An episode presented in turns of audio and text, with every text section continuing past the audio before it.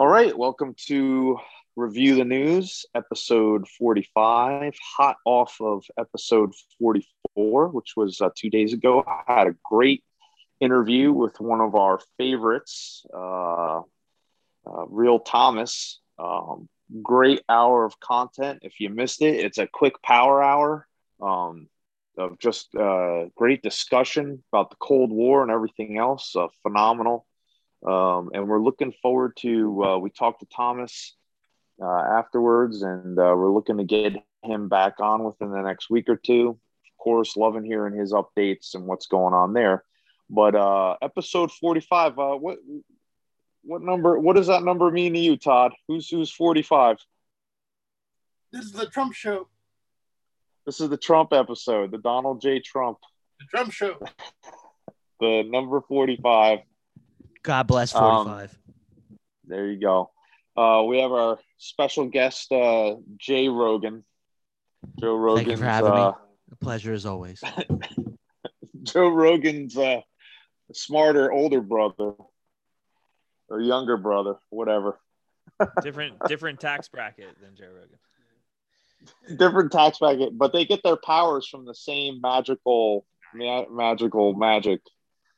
Um, but yeah. Anyway, uh, so lots to talk about tonight, and uh, I'm gonna I'm gonna kick it to Neil and and Todd and Jay and and see uh, where where where do we want to go first tonight, ladies? First, I would like to um, apologize uh, about my absence for Friday. It sounds like it was a killer time, and maybe it's because I was absent. But uh, I'm glad Thomas is doing well, and uh, when he's uh, when he's on when he's on his game, man, it's it's a lot of fun. So, cheers, Thomas. I'm sorry I missed you. I I, I thought first we'd I'd get you going, Gary, by uh, talking about how Arizona is full of shit and all the votes were legit. And they've proven that. So you're wrong. Trump Yeah. Um. Well, I, I I don't I don't think so. I think it's quite the opposite, and I think um, and this was what uh, maybe Todd could tie into. I texted Todd earlier today to bring up some of Joe Biden's speech in Philadelphia. Um, these people are basically calling us uh, Confederates. Any Republican governor or any group of Republicans that are challenging uh, the fraudulent election of 2020 or uh, even um, passing these voter ID laws. Um, so it's kind of goes hand in hand. But we're the uh, we're the new Confederates, I guess. I I, uh, I know that must be shocking to you and Todd. I'll, you know, it doesn't necessarily bother me um, any, but uh, uh, to be called a Confederate, Neil, how does that feel? Just because you have questions about um, the election and you want uh, you need an ID to uh, vote. What, what do you feel, uh, Neil Ely? I mean, I, I feel like you're being rhetorical, Gary. You know how I feel about that, about voter ID. And I, I was that a legitimate question? Am I supposed to be answering this? Yeah, And I think I, as far as voter fraud goes, I just I don't want to believe that there is voter fraud. I'd like to, you know, I'd like to believe that whoever is in power was elected into power. I know that's naive, but I feel that's how it should be. So, um, okay. Well, here's the thing with Arizona. You you can't. How can you not question Arizona when the New York mayoral race, which was uh, two weeks ago for the primary, had what was it, twenty five thousand or thirty five thousand illegitimate ballots involved in that? 35 35,000. Thirty five thousand. So I mean, if you if you can't even get a primary election squared away, um, what's why can't I challenge? If if if what was his name? Eric. Uh, what's what's the cop? He's like the ex cop who's going to be who's running for mayor. No, not Derek. I said Eric. What's the uh, mayor? All right. Regardless, um, if uh, if they can't get the, the primary vote squared away in New York City, which we know never has any corruption in the history of New York City, never had any voting corruption or anything like that. Um, if they can't square that away for a simple primary for mayor, um, you know, then I, I, I got to question Arizona, which they called uh, early in the night with only 54% of the vote being counted. and I think Biden only won by like nine thousand votes or eight thousand votes at the end anyway. And they're finding the same discrepancies in all of these states Well- Pennsylvania, Georgia, um, Arizona, all of the ones that he absolutely needed that Trump had before they decided to shut down in the middle of the night and miraculously 75,000 votes show up. Like, come on. And then they decide to fucking. Uh, it was it was something retarded. I think it was what I, last I saw was seventy five thousand in the one county, and then all of a sudden, right after the the election, they miraculously wipe the the voter roll of all the dead people and the people that aren't around. And come on, I, I've been reading. There's different discrepancies in the paper. Um, the the seventy four thousand or seventy five thousand that I'm speaking of were votes uh, were from people where that they weren't even requested for mail-in ballots. They're all mail-in ballots. I mean it's a joke. And you talk about id i mean what can you do in this country without an id you want to drive a car? You need an id you want to get on a plane? You need an id you want to rent a car? You need an id what you want to drink you need an id you want to buy a pack of smokes? You need an id you want to get some alcohol? You need an id i mean come on. The fact that the administration had to actually go and announce like oh people can't get uh, xerox machines to xerox machines in inner cities. Like that's the biggest insult i've ever heard. He pretty much calls these people like apes because they, they can't figure anything out. They don't know how to xerox things. Like they can't get an id like come on Well, it's it's it's the bigotry of low expectations, right? It's it's basically how liberals reveal their true racism when they can't. And I hate I hate that. I, I can't believe I just said that. Such a boomer friggin' thing to say. The Democrats are the real racists. But I mean, to point that out in a particular setting, like when Kamala Harris is exactly saying, like, you know, they can't get copy machines. It's like, you know, um, but yet I'm told the same group of people helped us get in the space. So, um, you know, and that without the, uh, JFK. yes, JFK. Um, but, but yeah, so I, I, I think, I think what's happening, um, you see Rachel Maddow, I think Steve Bannon in the war room, they're doing great coverage on this. I mean, we don't need to belabor these points because you could go there and they talk about this and they get their lot, they get the people from, um, the states that are in question on all the time. And I would direct people there if they wanted to listen to, to more of the election stuff. Um, but they make a very valid point. Um, Rachel Maddow uh, is going is like apoplectic. Chris Hayes is apoplectic about all these recounts and forensic stuff. Um, and it's so bad that Joe Biden now is going to places like Philadelphia, Pennsylvania, to give speeches about his legitimacy. Um, if you were legitimate, if you ran, if you ran and you were confident that your election results were true, and you were a legitimate president or legitimate whatever, um, this would be you would just say it's a distraction and you'd move on. And you would just go i'm not even going to talk about it because it's stupid and let them count because all they're going to find out is i'm the man. But it, it's not. They they reveal themselves um, by getting themselves into a lather and a crescendo where um, i mean they are uh, like losing the plot. I mean it's again uh, i was you know only semi kidding but when they're calling everyone who's asking for voter id laws and and uh, you know fixing these elections which most of the stuff that they changed was supposed to be temporary anyway. So i don't know what the democrats beef are that they're going back and just fixing all the mail-in ballot stuff um, which is what most of these states are doing. Um, and and and, and so uh, they're losing their minds. And that is just a tell. To me it's a tell because again um, when when they don't want something to be uh, when the media when when the media doesn't want something to get any traction they just don't talk about it.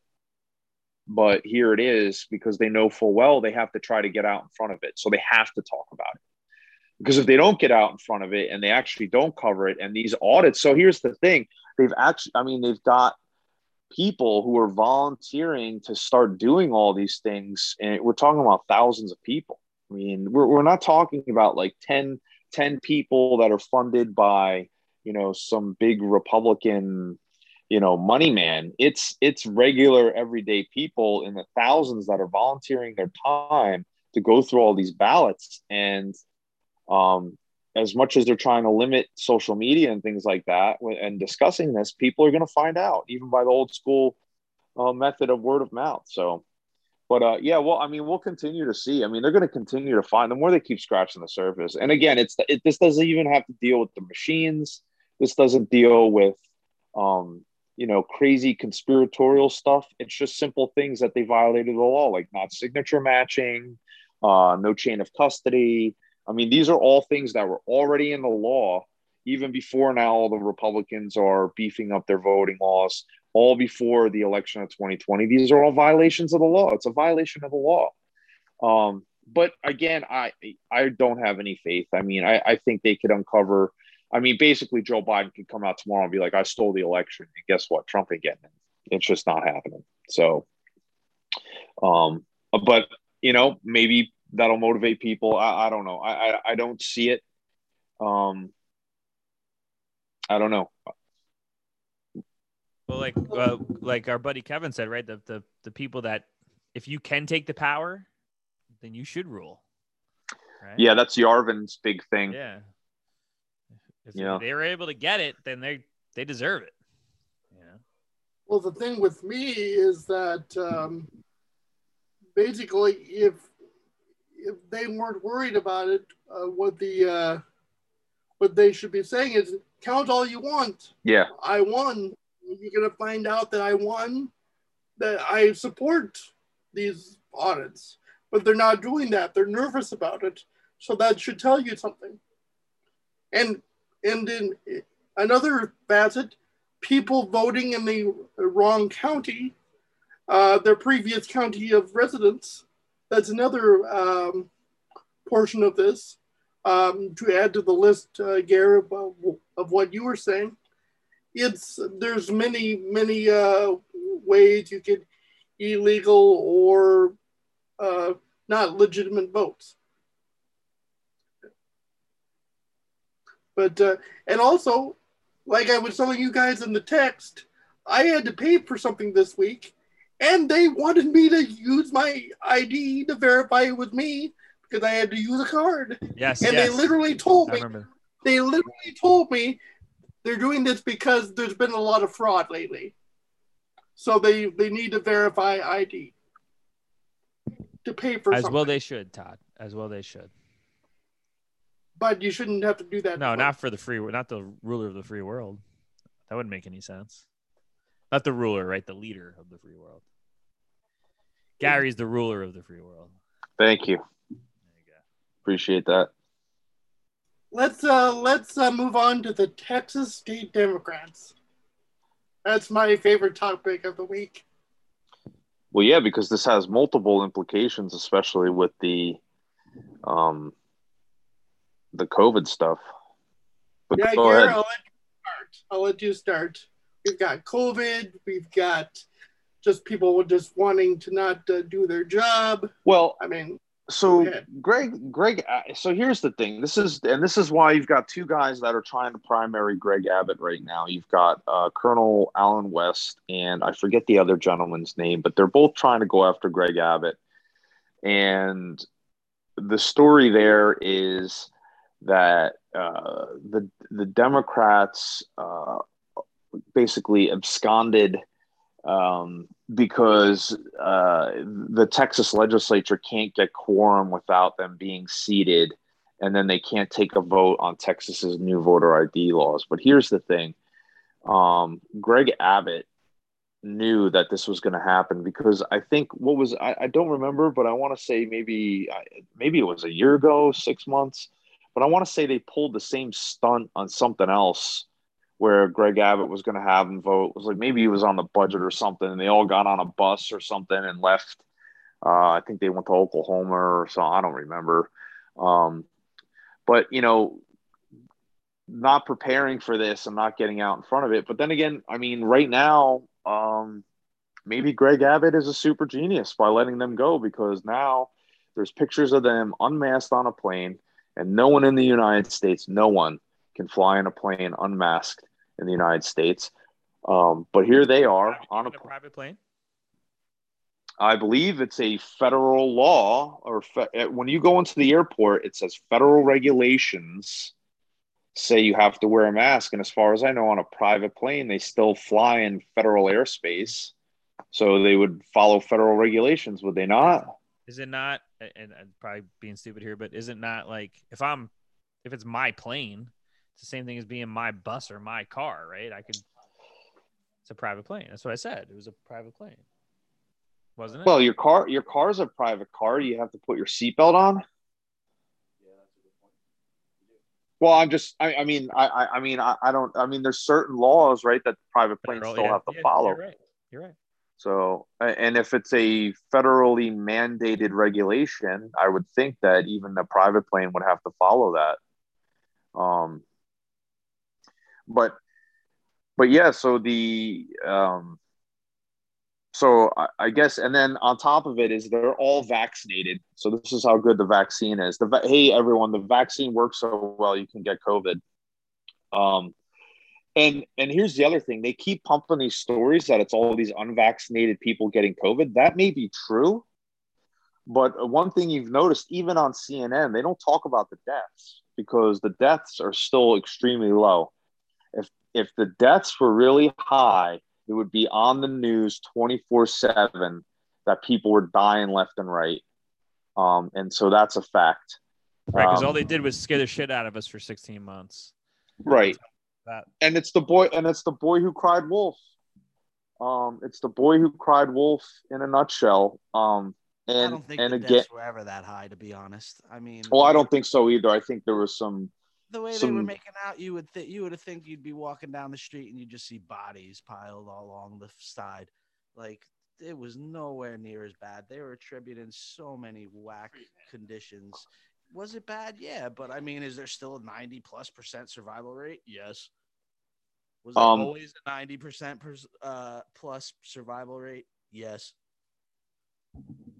Well, the problem is, is that, or not the problem. The the one of the issues is that there was there's been plenty of documented um, cases where people who died of uh, other things were counted as a COVID death. I think Neil came on the show. Oh man, maybe like ten episodes ago, and told a story of a few friends um, that were fighting to get the COVID taking off their relative's death certificate. Is that not true, Neil?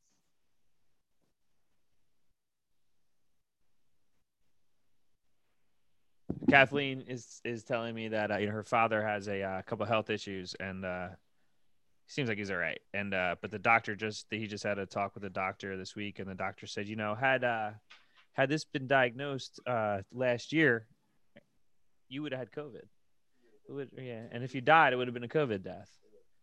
Fucking doctor said that. You know, he, he wasn't. Wow. You know, it was out of nowhere. Like they, they were just there for a console, and he was like, "Oh yeah, and if this was last year, you'd have COVID." He's the head of radiology at Jersey Shore Medical Center. He said he said Yeah. that. That's fine. I mean, to me, that says uh, slightest kind of vindication that I'm maybe I'm not that much of a conspiracy theorist. So did, did he did Well, he not have COVID? Is, a, is the doctor? No, yeah, yeah. So he has a. All right, I, I I will tell you that he's he's gonna be right, but he so he has they found this tumor in his throat, so they gave him a, a biopsy, and we feared the worst, and it, it turns out it's not good, but it's not the worst. It's not cancer. It's still not an easy recovery or or surgery or what, we don't even know what what we're gonna do, but um but it's not cancer. So um so now but now what do you do because it's this weird thing that they only a couple thousand people a year get in the, in the world. So um during point to re, to recap like when during his consultation with the doctor that's what the doctor said to him.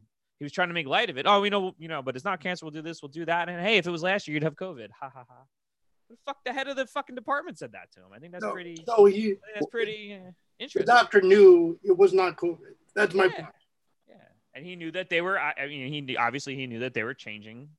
Yeah. yeah, and we and and that's been well documented. I mean, it was the guy who fell off the roof that was the big story that they were calling the COVID. The kid on the motorcycle who got killed on the motorcycle accident, they called COVID. Um, you know, and then the hospitals were incentivized because they were getting extra money for COVID. And you would think, even after being incentivized with being COVID, that they would run the COVID numbers up to one to two to three million so they could make more money. Um, and then again, where's the flu? We're going on now with no flu again.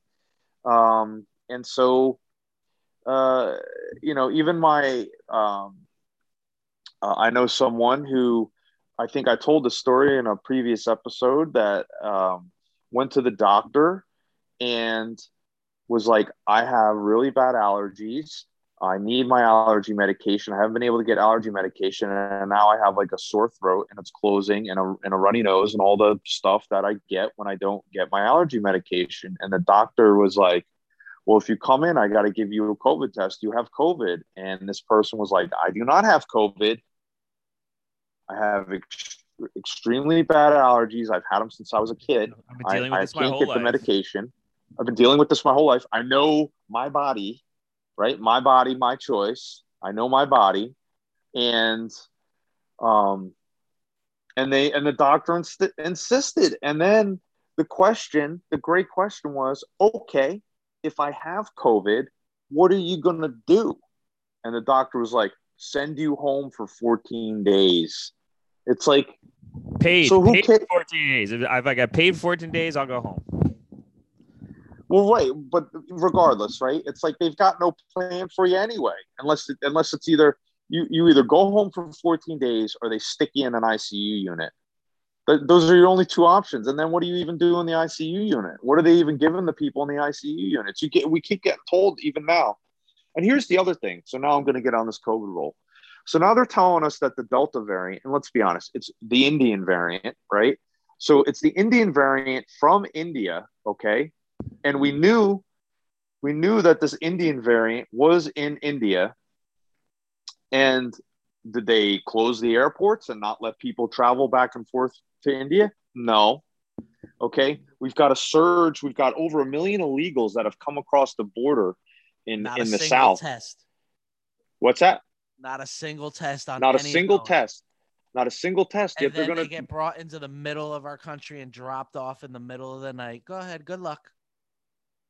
So you're going to tell me that you're really concerned with COVID. You're not concerned. And they're not vaccinated. You're going to tell me if these third worlders are vaccinated? Uh, uh, yeah, okay. Um, what's what's India's status for vaccination? I mean, you got Indians flying here back and forth. India's in, in India, they fight off the vaccine trucks when they show up in certain villages. Like they go out there. Yeah, I could show you a video where they go out there and they fight them. Okay, well, anyway, yeah, they could go. They go out there and fight off. They hate some of these vaccines. They can't even stand Look. Bill Gates. Look, I know, and and and again, not to belabor the point, certain people have chosen to get the vaccine because of whatever thing they had. The is is that does not work. It people still are getting sick. Okay, because and I'll tell you why. Because it's really not a vaccine. Because I have I've gotten the polio vaccine and I've never gotten polio. Have any? Have you ever gotten polio? I've gotten Never. measles, mumps, and rubella. I've I've gotten the measles, mumps, and rubella Yep, uh, that's a big vaccine, and I and I don't have to worry about getting measles. But it's weird that if I get the coronavirus vaccine, well, it just makes the coronavirus like you know, if you get it, it's not as bad. Well, that's not a vaccine. Oh yeah, it's a new it's a new variant. You got to come in for a booster shot. A tune-up. You got to come in for a tune-up. Is the flu vaccine a vaccine?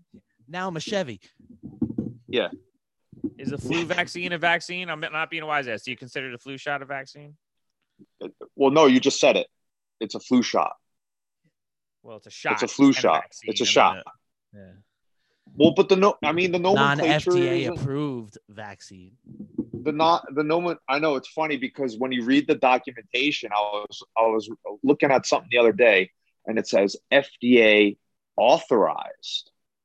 And someone goes, Well, look, that's someone says to me, that that's FDA, man. They the FDA said it's good to go. And I'm like, that's authorized, not approved. There's a difference. And again, you have to look at the words. The words have meaning, right? So, um, you know, I can getting say back I'm to an the authorized lawyer doesn't mean I pass the bar. exactly. Um, But you And- you've and know enough about the legal system. Well, yeah, just because I, yeah, well, you know, just because I've been in court a million times doesn't make me a lawyer. Well, Jay, here's Jay, here's here's the truth, right? You could go to Seton Hall and get a law degree and call yourself a lawyer. You can't practice law though. You passed the bar.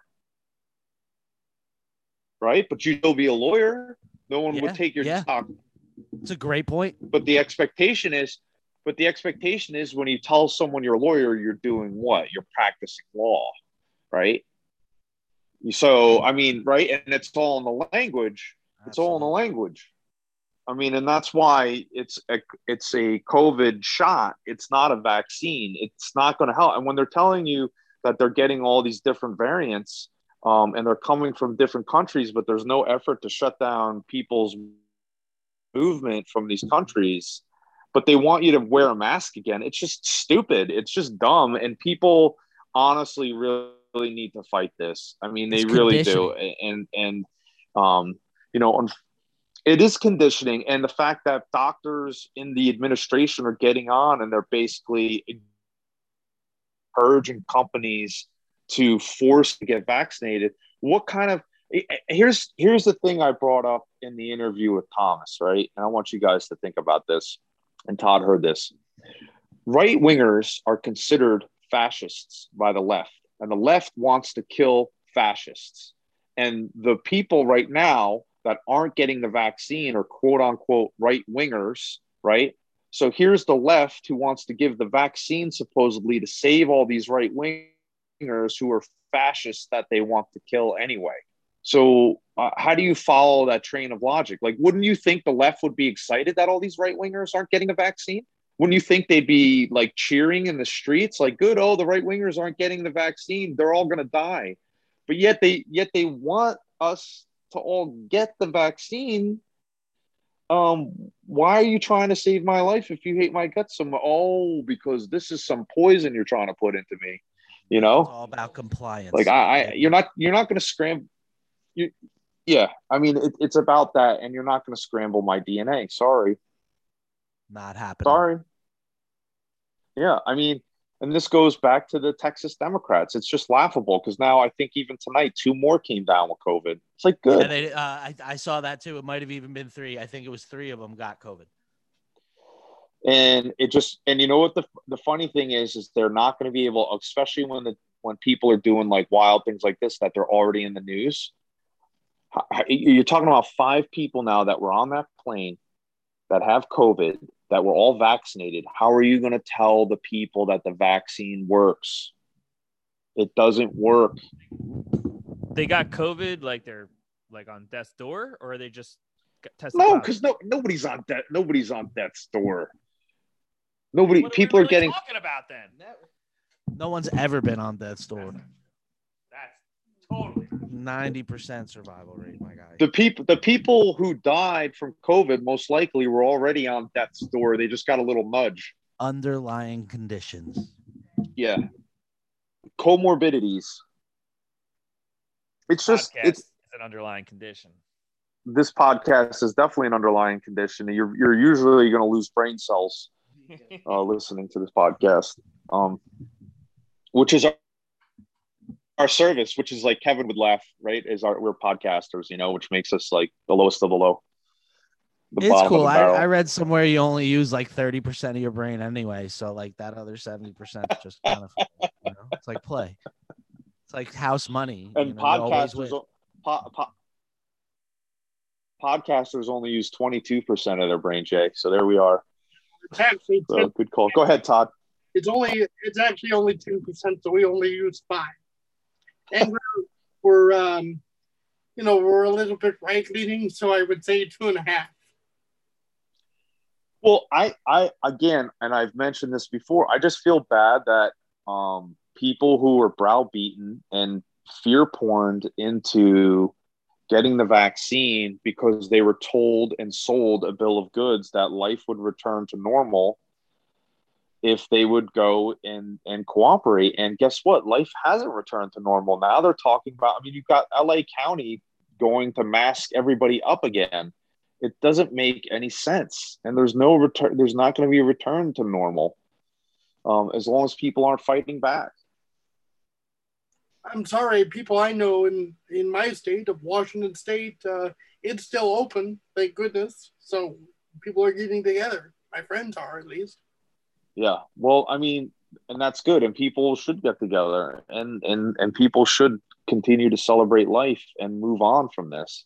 And still, you still have Fauci on TV going, I don't know if it came from a lab, I don't know if it came from a wild animal. Well, guess what? It came from China and the Chinese knew it came from there and they let it come here anyway. And yet nothing's happening to China.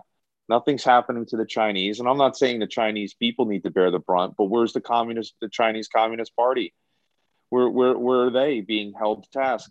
Getting ready to take over the world. Yeah. So I, I, again, like just watching the Texas Democrats suffer through this via Twitter. I mean, you can follow it all on Twitter and all the other social media sites. It's just laughable. They're just, it's just so goofy. I mean, I, I really sometimes I just wonder. It's like it's like you just check out all this stuff and just ignore it. I mean, we should basically ignore it. There's not enough people out there to enforce half this bullshit anyway. I mean, the only reason why they're able to enforce this is because, like what Jay was saying, which was like the for the forced compliance. It's because people fear that oh, there might be. It's like speeding, right? It's like you you go the speed limit because you fear that one of the cars coming your way is going to be a cop, right? I mean, so you kind of do the speed limit. But if you knew there was no cops, why even you could put the speed limit signs all over and you'd still get a couple dopes that would just do 65. So in the LA that county or the LA sheriff, uh, one of the two, said they're not gonna. Uh, the mandate was for people inside to uh, wear masks.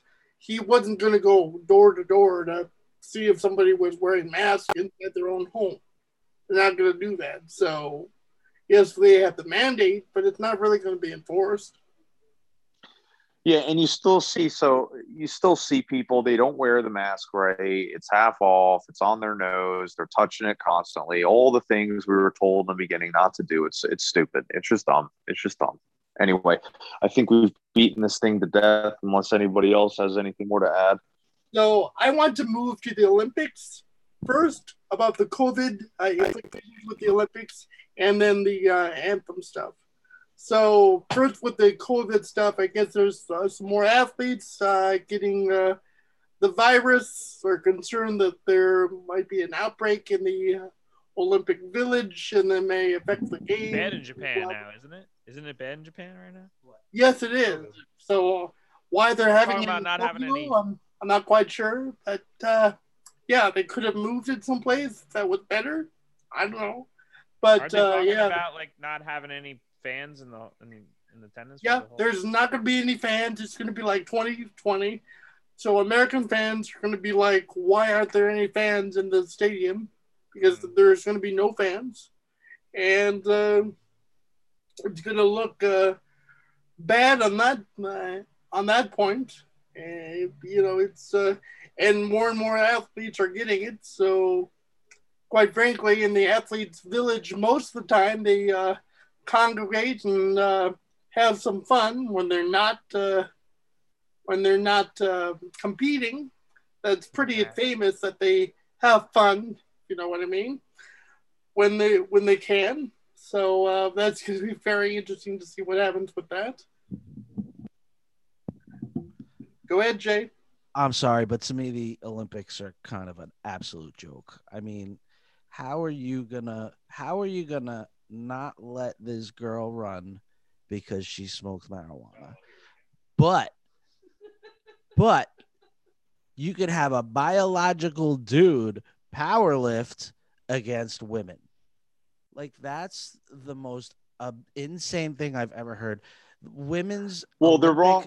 Weightlifting is now about to be absolutely crushed off the face of the planet because you're going to have nothing but dudes, biological men, going, "Oh, I could be a gold uh, gold medal Olympian now. All I got to do is go out lift a couple of women."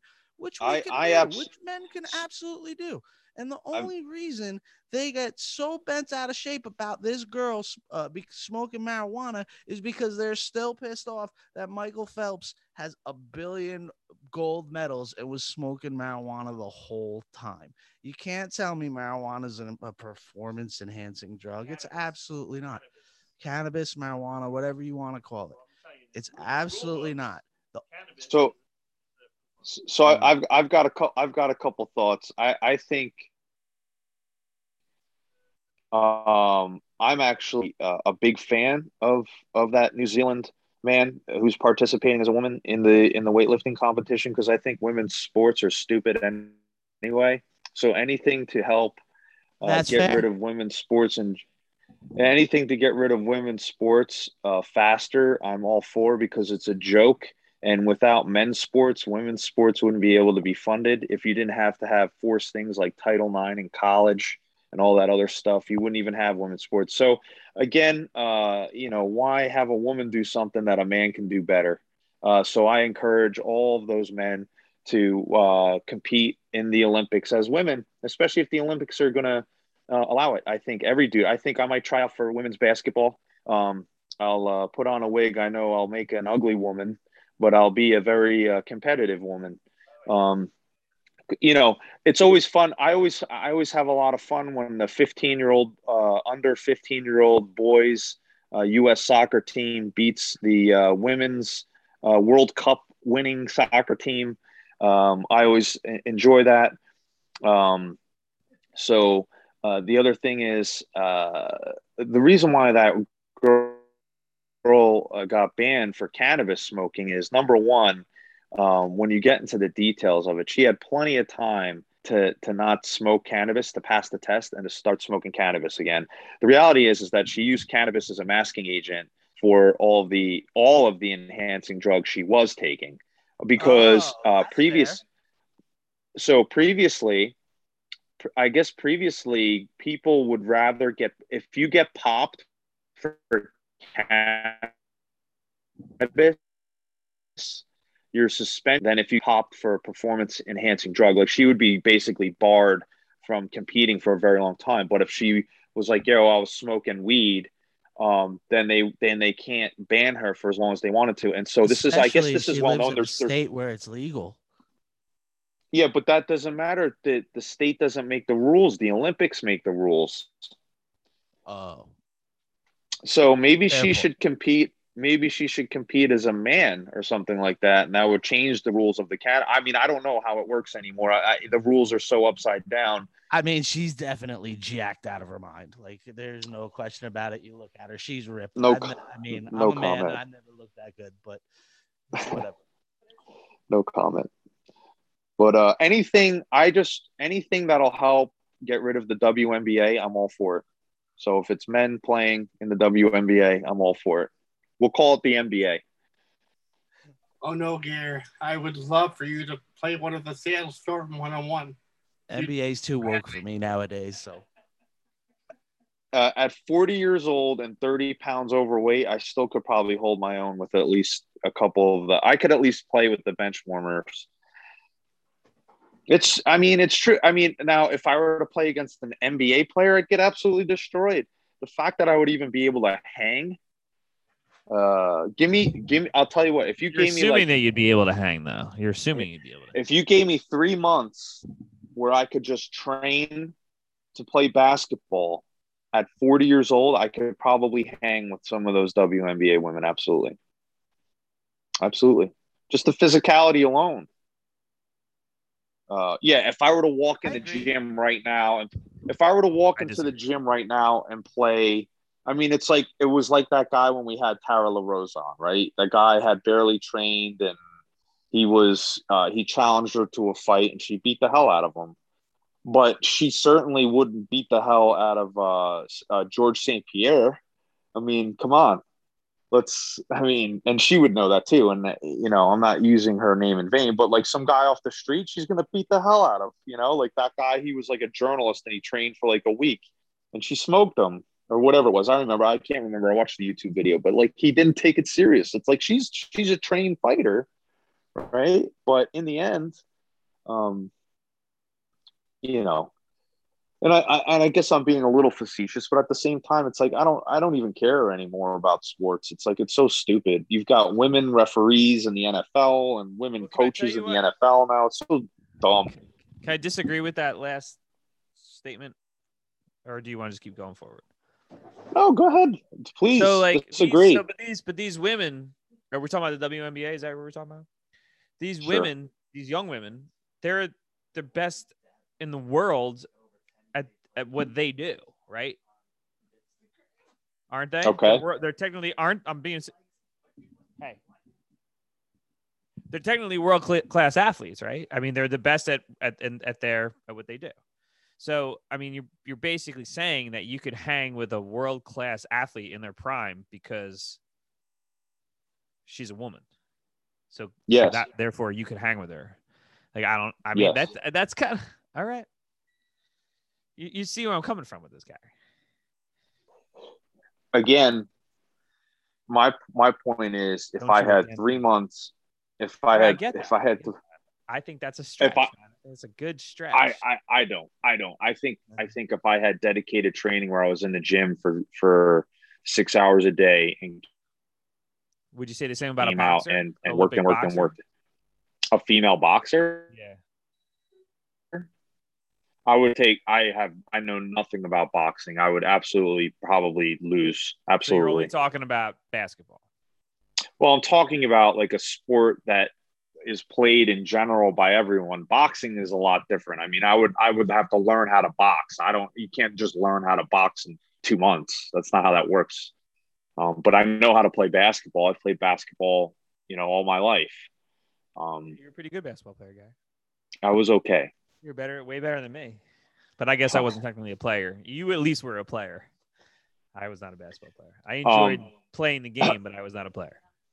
No, and I and I think you know, I, again, I think uh, with with with with the women, if if it if you basically weren't forced to fund it and pay for it using male sports, nobody would go to that shit. Nobody cares.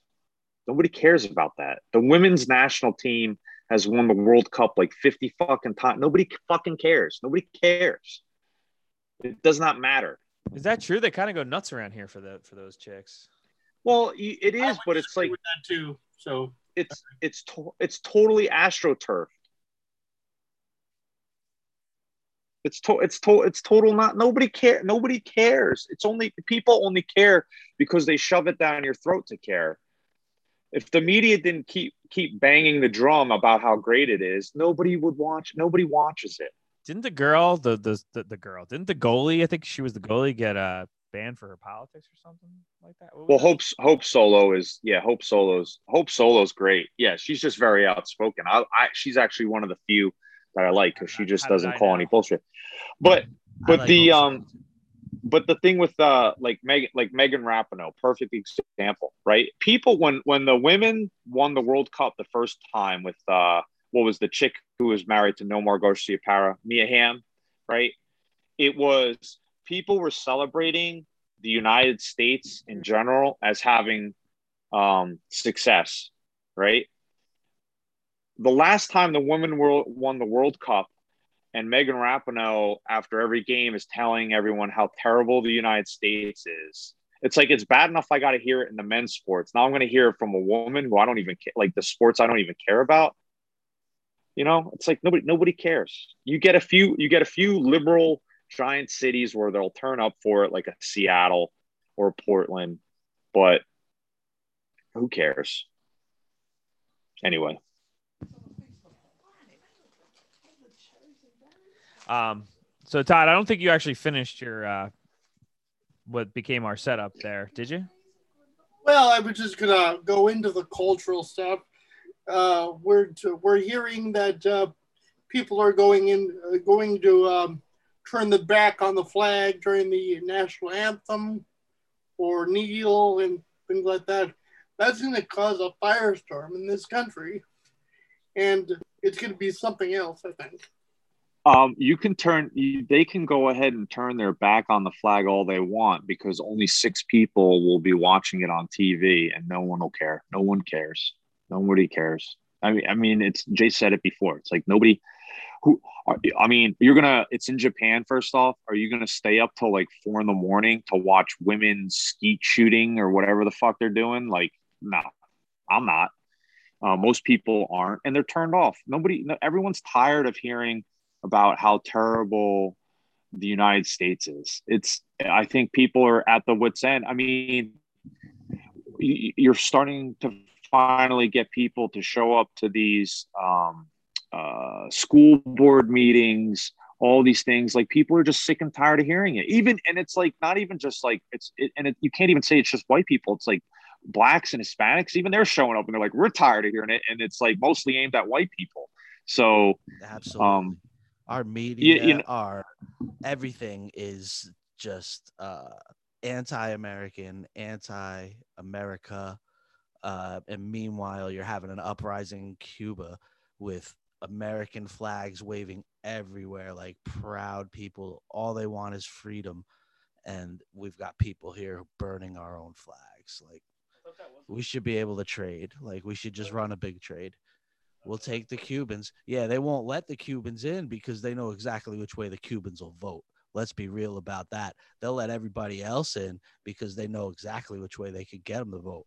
Any of the Nicaraguans or the South Americans, all them, they'll let all them in. But the Cubans, when they actually have a right to amnesty because they're running from persecution and their life and their government, and communism, oh no, we're not going to help them out. We ain't going to say nothing about that. They even first tried to turn it around and say, oh, it's because of COVID. They couldn't get. Yeah, it was. Yeah, like, so stupid. The, get the fuck out of here. And people, the problem is people buy this shit. People believe these these outlandish, you know, outlandish stories, and it's pushed on you day in and day out.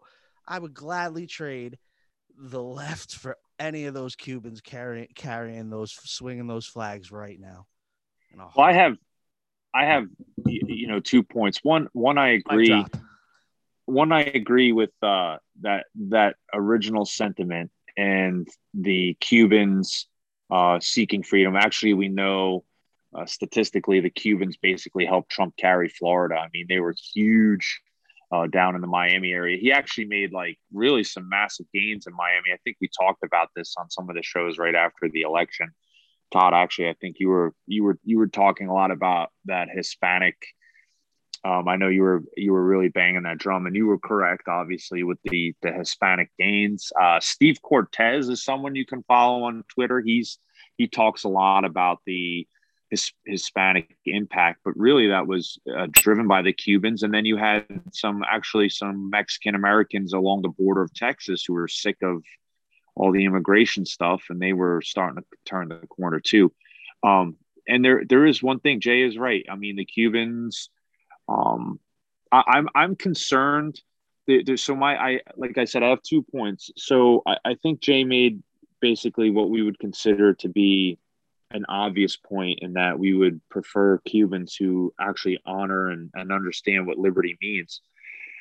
But, but I have two two things. One, I have to be skeptical about what's happening in Cuba right now because I just it just reeks sometimes of like CIA, State Department in, interference, right? I mean, it's it, it could be, you know, um, something behind all this that is it makes it inorganic right and then the other thing is what really pisses me off is you you're going to have all these republicans now running around telling us oh we got to support the cubans and stuff meanwhile you have people who are sitting in solitary confinement for taking selfies inside the capitol during january 6th and they're not lifting a finger to free those people and they're americans okay and as much as i i'm sure the cubans need our support the only people I give a shit about are American citizens right now. I'm sorry, Cubans. Like, no disrespect. Like, I get it. You got to struggle. You got a long fight ahead of you. And when I get my country unfucked, I will be more than happy to come and help you. Um, but right now, I, I, we can't help you because we've got our own problems. Okay, they're you're help ourselves. we can't we really can't and and i think the the the real issue is um uh you know it's it's the republicans really like this stuff because it takes away from the fact that they're not doing their job here which is representing us. They love it. They love it because they love these foreign policy things. They love the haiti thing. They love the cuba thing because it's red meat. They can raise they can raise money off of it.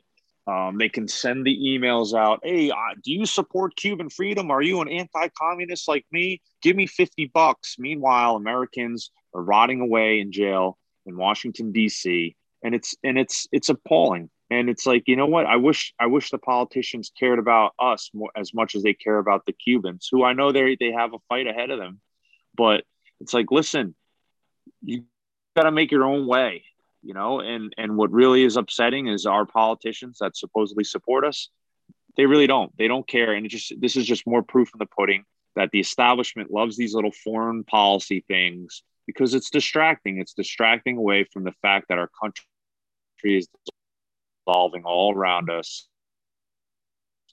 And it's just really fortunate and they're good things like this cuban and do anything um, that'll help uh, uh, the American pe- people. So you have it's like, well, what what happened on cooking? Gas is going through the roof. Okay, Joe Biden's still out there trying to spend another three point four trillion dollars, whatever the hell they're going to do with the infrastructure shit.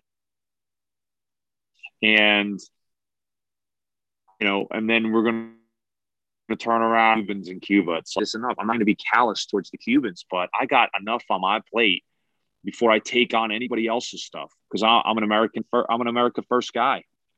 Uh, this is my country, so I need to get my country fixed before we can go and help and go on these like interventionist uh, things, which I again also disagree with.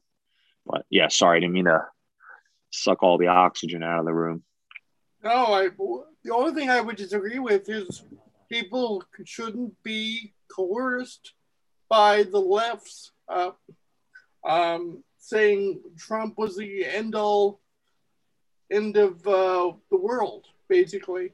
If people vote for uh, what is good in their pocketbook, not inflation, not higher taxes, not all of that, secure borders, then you're going to get what you uh, want here.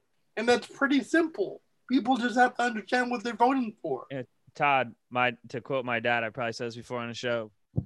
My dad always says, I don't give a shit about politics. I vote for Republicans because they take less taxes out of my paycheck. That's why I'm a Republican. Because they, you know, Democrats fuck with my bottom line. And well, that's a very bo- that's a very bo- that's I mean, to, no disrespect to your dad, it's a very boomer take. I mean, it's more than just money in my pocket. I mean, I, I would say there's cultural and social I values. if you're breaking it down, if you're simplifying it, that's a, of the best simple simplification. That's what he means by it. You know? Yeah, I mean, yeah, I, I guess no. Other, yeah. there's.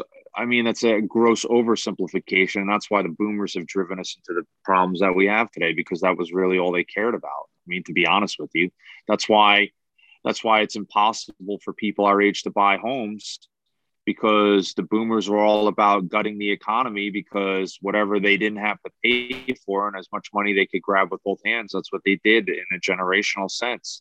I mean, yeah, I mean, that used to be the old Reagan type stuff was like, you know, low taxes, I love America, you know, great. Um, meanwhile, we have complete moral decay around us, which is far worse than anything economic I'd rather be poor and live in a moral society than be wealthy and live in an immoral society. I mean, that's what it comes down to. Maybe I'm maybe I stand alone. Amen. I'm going to say something here. Before the election, you had both. Yeah, you could have both. See, it's not an either or choice. You can. Well, I vote. I mean, I voted that way. That's what. That's what I mean, though. It's imperative that people know what they're doing, and quite frankly, you can have both. Yeah, I mean, I didn't feel like we were in moral decay before the election. I still don't really, but uh, because I have faith in, America. I still do. Shining city on, on a hill. Sorry, but uh, but yeah, I just think that people have to know what they're voting for. When the media is saying one candidate is the devil, quite liter- literally, you know, that they can't be influenced by that.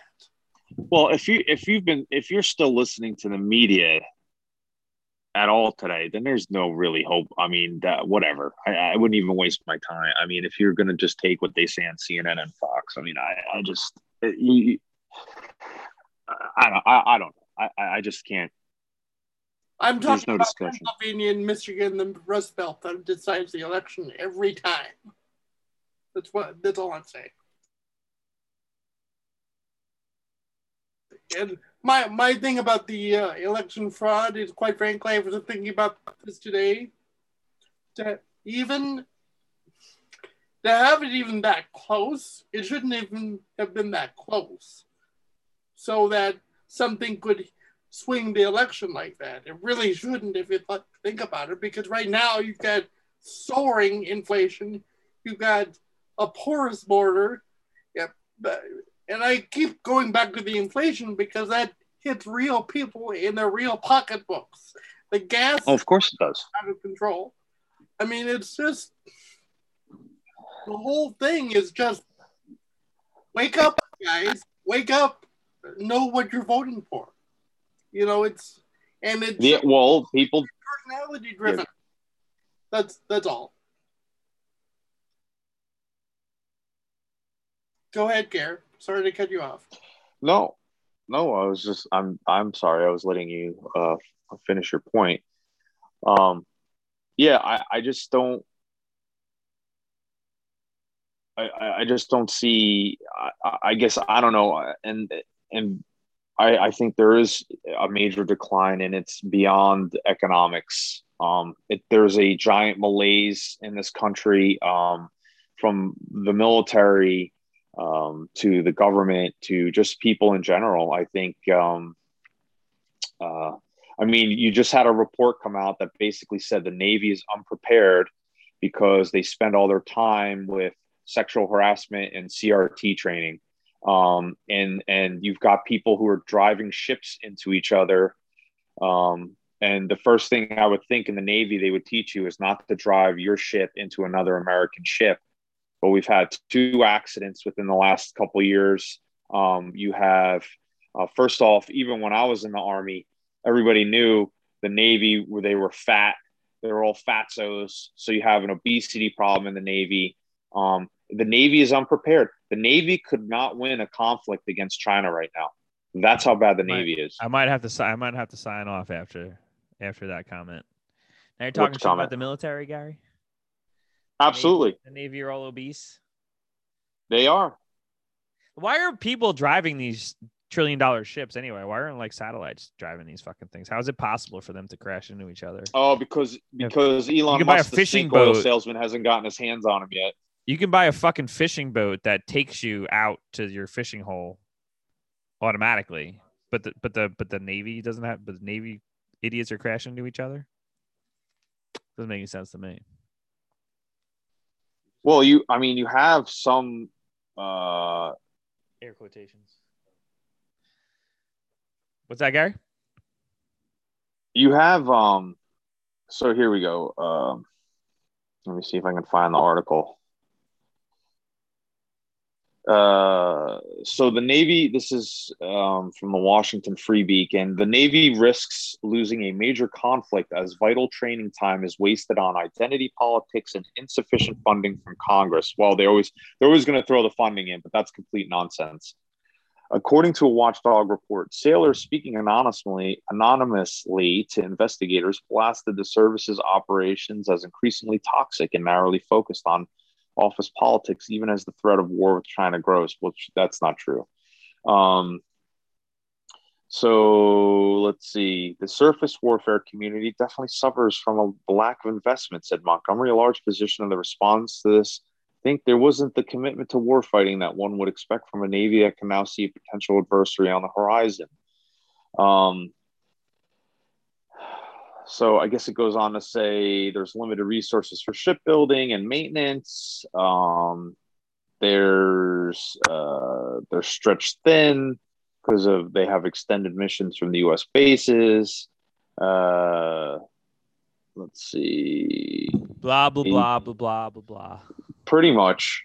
Um, but yeah, so they've had these reports that basically say the Navy's unprepared, and it's and it's true. And I would even go to far as to say probably the Army's in the same way. Um, Meanwhile, Ch- China promotes uh, toxic masculinity and strong, manly men. Biggest navy in the world now, right? And the, China has the biggest navy in the world now, right? Uh, I think, but there's still like the the certain classes. I think we have like the capital class ships, which we still have more of, and the aircraft carriers. I think we still have more of, but I think overall ship wise, they have more ships than us, which doesn't always necessarily mean um, bigger is better. But they are definitely catching up in terms Right. of capital ships. That's what I tell the ladies. right and they and they don't believe you which is also true to that point so They act. They act like Um, they.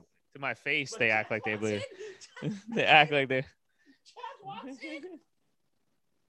It's the motion of the ocean.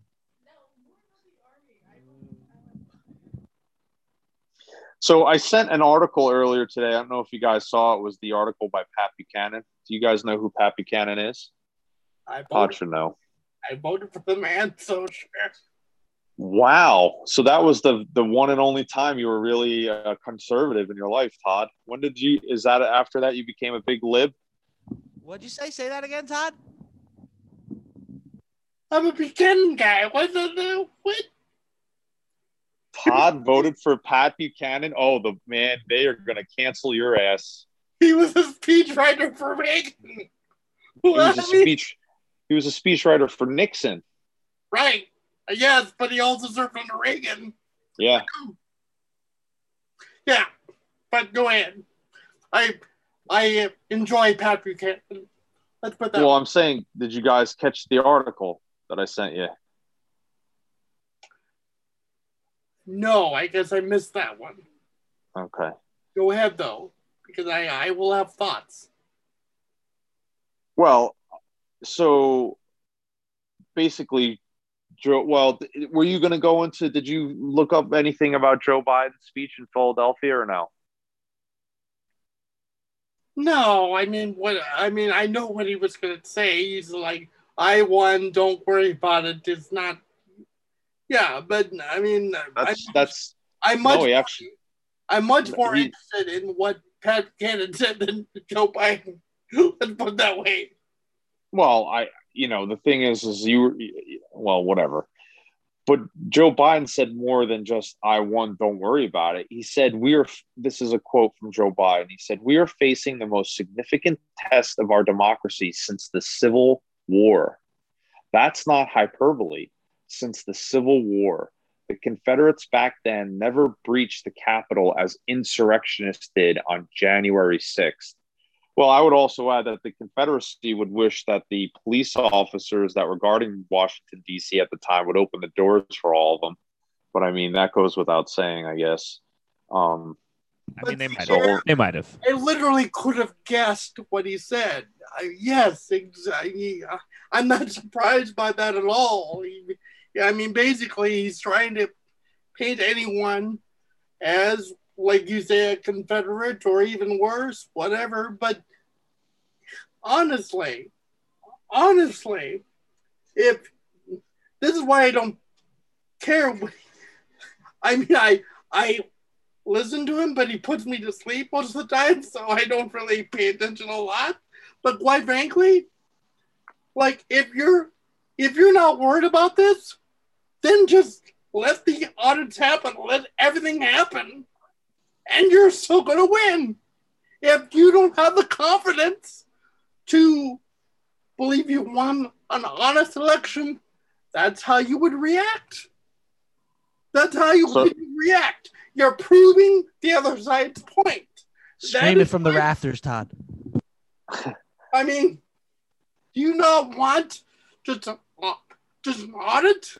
Why Why are you afraid of an audit? Say What? it loud and proud. Why do you have to say you're a Confederate if you believe in an audit? God bless America. So that's my two cents.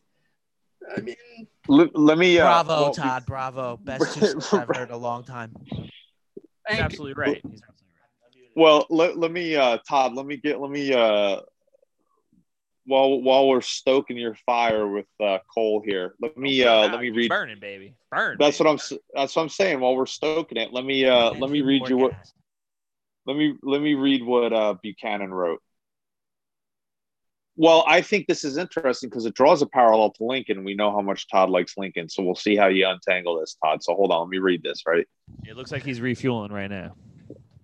What's he pounding wine? Um, uh, so Buchanan writes, yet by casting himself and his party as today's party of Lincoln and Republican governors as Confederates, with the stakes equal to the survival of the Union, Biden has raised the stakes of this minor political skirmish and raised the political risk to himself. If he fails, as is likely, Biden has just shoved a large pile of his political chips into the middle of the table in a show of confidence that he can bring off Senate passage of the For the People Act and the John Lewis Voting Rights Act when both pieces of legislation look to be certain losers. Neither has the 60 votes needed for passage, neither has a single Republican vote, nor is there evidence either can gain the 50 Democratic votes in the Senate that would require a unanimous caucus. And if either measure got the 50 votes needed for passage, Democrats would still need 50 votes to break a GOP filibuster. Yet Democratic senators such as Joe Manchin and Kyrsten Sinema are opposed to abolishing the filibuster. A six term Senator Joe Biden appears to be himself. Is Biden putting on a show of defiance for the progressive wing of his party? For again, what is at issue here so critical as to elicit comparison with the Civil War that cost 600,000 American lives? To prevent voting legislation from being enacted into law, Texas Democrats fled from the state legislature in Austin and from Texas itself to deny Republicans a quorum. And what did the liberal and progressive Texans fear? Two pieces of legislation, says the New York Times. Both measures would ban 24 hour voting and drive through voting, prohibit election officials from proactively sending absentee ballot applications to voters who had not requested them, add new voter identification requirements for voting by mail, limit the types of assistance that can be provided to voters, greatly expand the authority and autonomy of partisan poll watchers. Are such modest proposals, all within prerogatives of state government under the Constitution, truly a threat to the Republic as serious as the possibility of a second Civil War? Democrats are faking this, casting themselves in the familiar role of progressives fighting heroically for democracy against neo fascist forces of the right. Declared Biden at the National Constitution Center, the 21st century Jim Crow assault is real. It's unrelenting. Yet, with all his rhetoric placing himself in the tradition of Lincoln and casting Republicans in the role of diehard segregationists and vote deniers, Biden is promising something he almost surely cannot deliver. What lies ahead? Having raised the stakes in this fight, Biden has raised the cost of his likely defeat.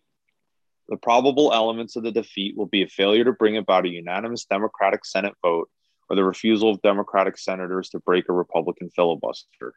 Out of this will come anger at Biden among progressives for his not going public to demand suspension of the filibuster, rage at Manchin and Sinema and other Democratic senators who secretly back retention of the filibuster. Another victory for Senator Mitch McConnell and more lost time for the bigger items on the Biden agenda. All the price of Joe Biden's absurd rhetorical hype. So I guess that's why Todd has given up watching Joe Biden's speeches because he knows it's absurd. here's the thing.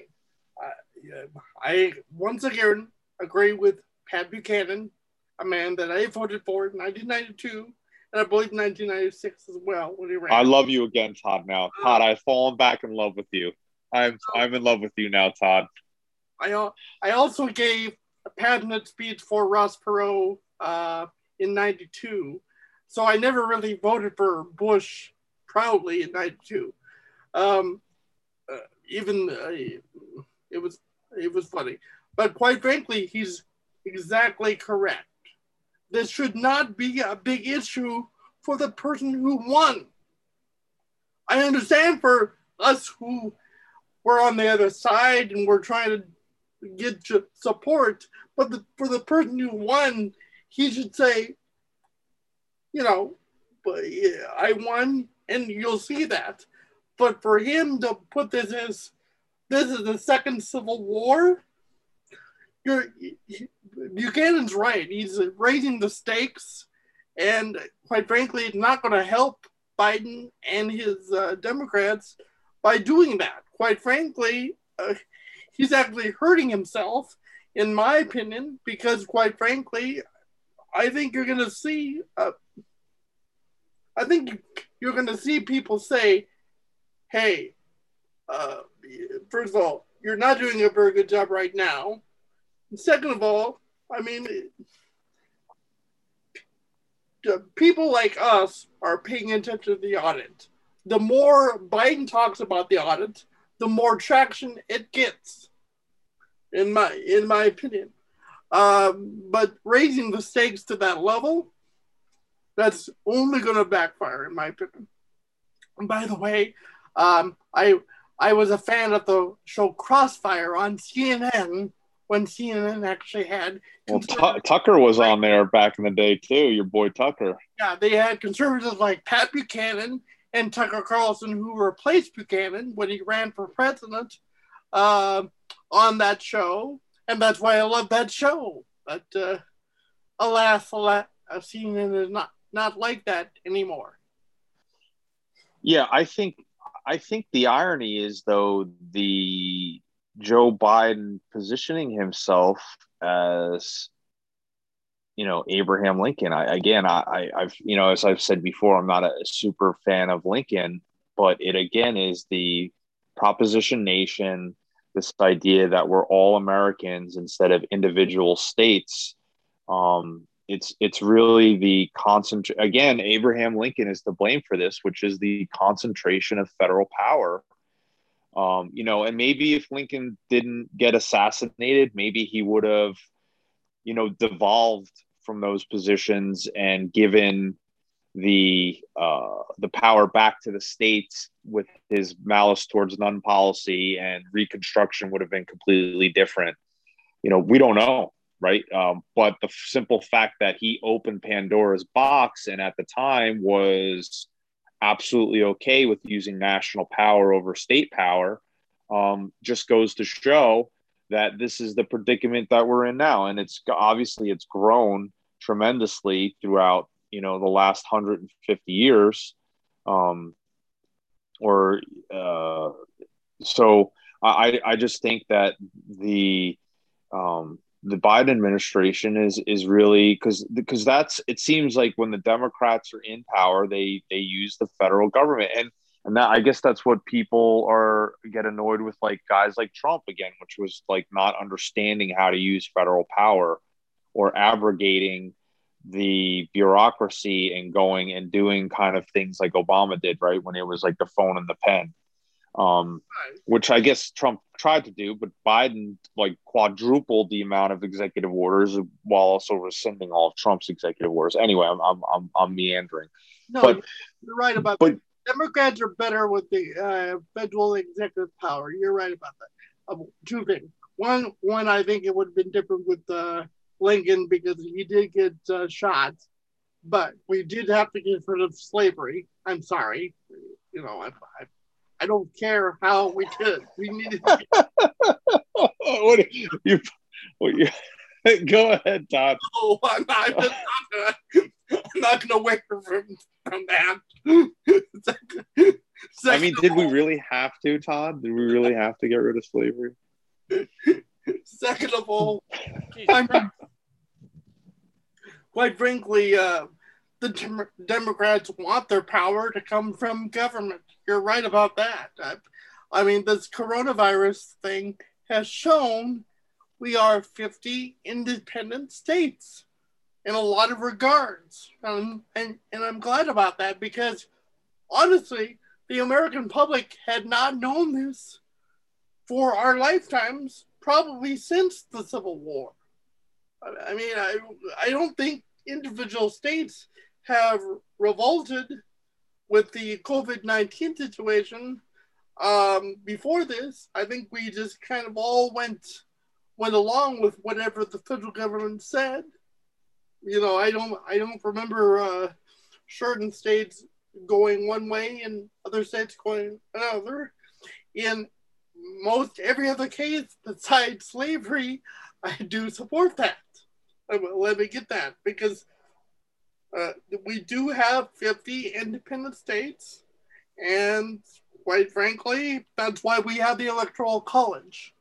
The, the Democrats who want to who want to um, get rid of the Electoral College don't like the system that we have.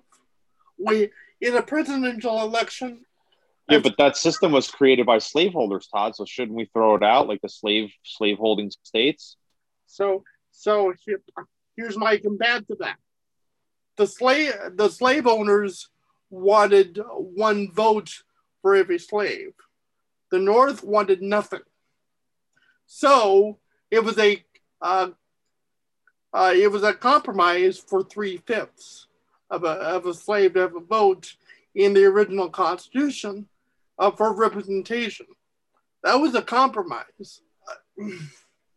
the the uh, basically the the South wanted to have its cake and eat it, eat it too, um, but they yeah, but that's not my point. But but the I but the understand that, but I just wanted to say that uh, uh, about slavery and the Constitution and all that stuff. It it gets into my uh, physics, civics lesson kind of thing. But uh, we do have independent states, and they have the right to do uh, certain things that are not not uh, in line with the federal government, such as the let me ask you let me ask you a question, and I'm being serious. Sure. Do they have the right? Do they have the right to leave the union? That Are you going to lead this secession? that would take that would take uh, a two-hour discussion. I would say It's a yes or no question. I would say that they would. Wow. I would Okay. say that they would. Now, Well, that's that's in, that's interesting. You have a lot of reconcil you have a lot of reconciling to do, Todd. A lot of thinking on that. now the Civil War, like I, I hate slavery, so I see red. Okay, so you know, Yeah, but that wasn't the only that wasn't the only secessionist movement in the history of the country. I mean, you had the Hartford Convention during the War of 1812, where New England wanted to leave um, the southern states. Um, you know, there's more You history. should have let those motherfuckers leave. Fuck New England. personally, Spoken, I, like, spoken like a true Jet fan. I'm wearing a, I'm wearing a Jets. shirt. I, I, I see that. So personally, Uh, um, Put, I, put, I mean, Tom Brady left the new. He left New England. that's right. I was gonna say, I was gonna say it would have been had that been the case. You know, Tom Brady would have been in another country, and we would have never. The Jets would have won so many Super Bowls. anyway, I'm sorry, Todd. You were making. You were probably making a more important point than that. Go on.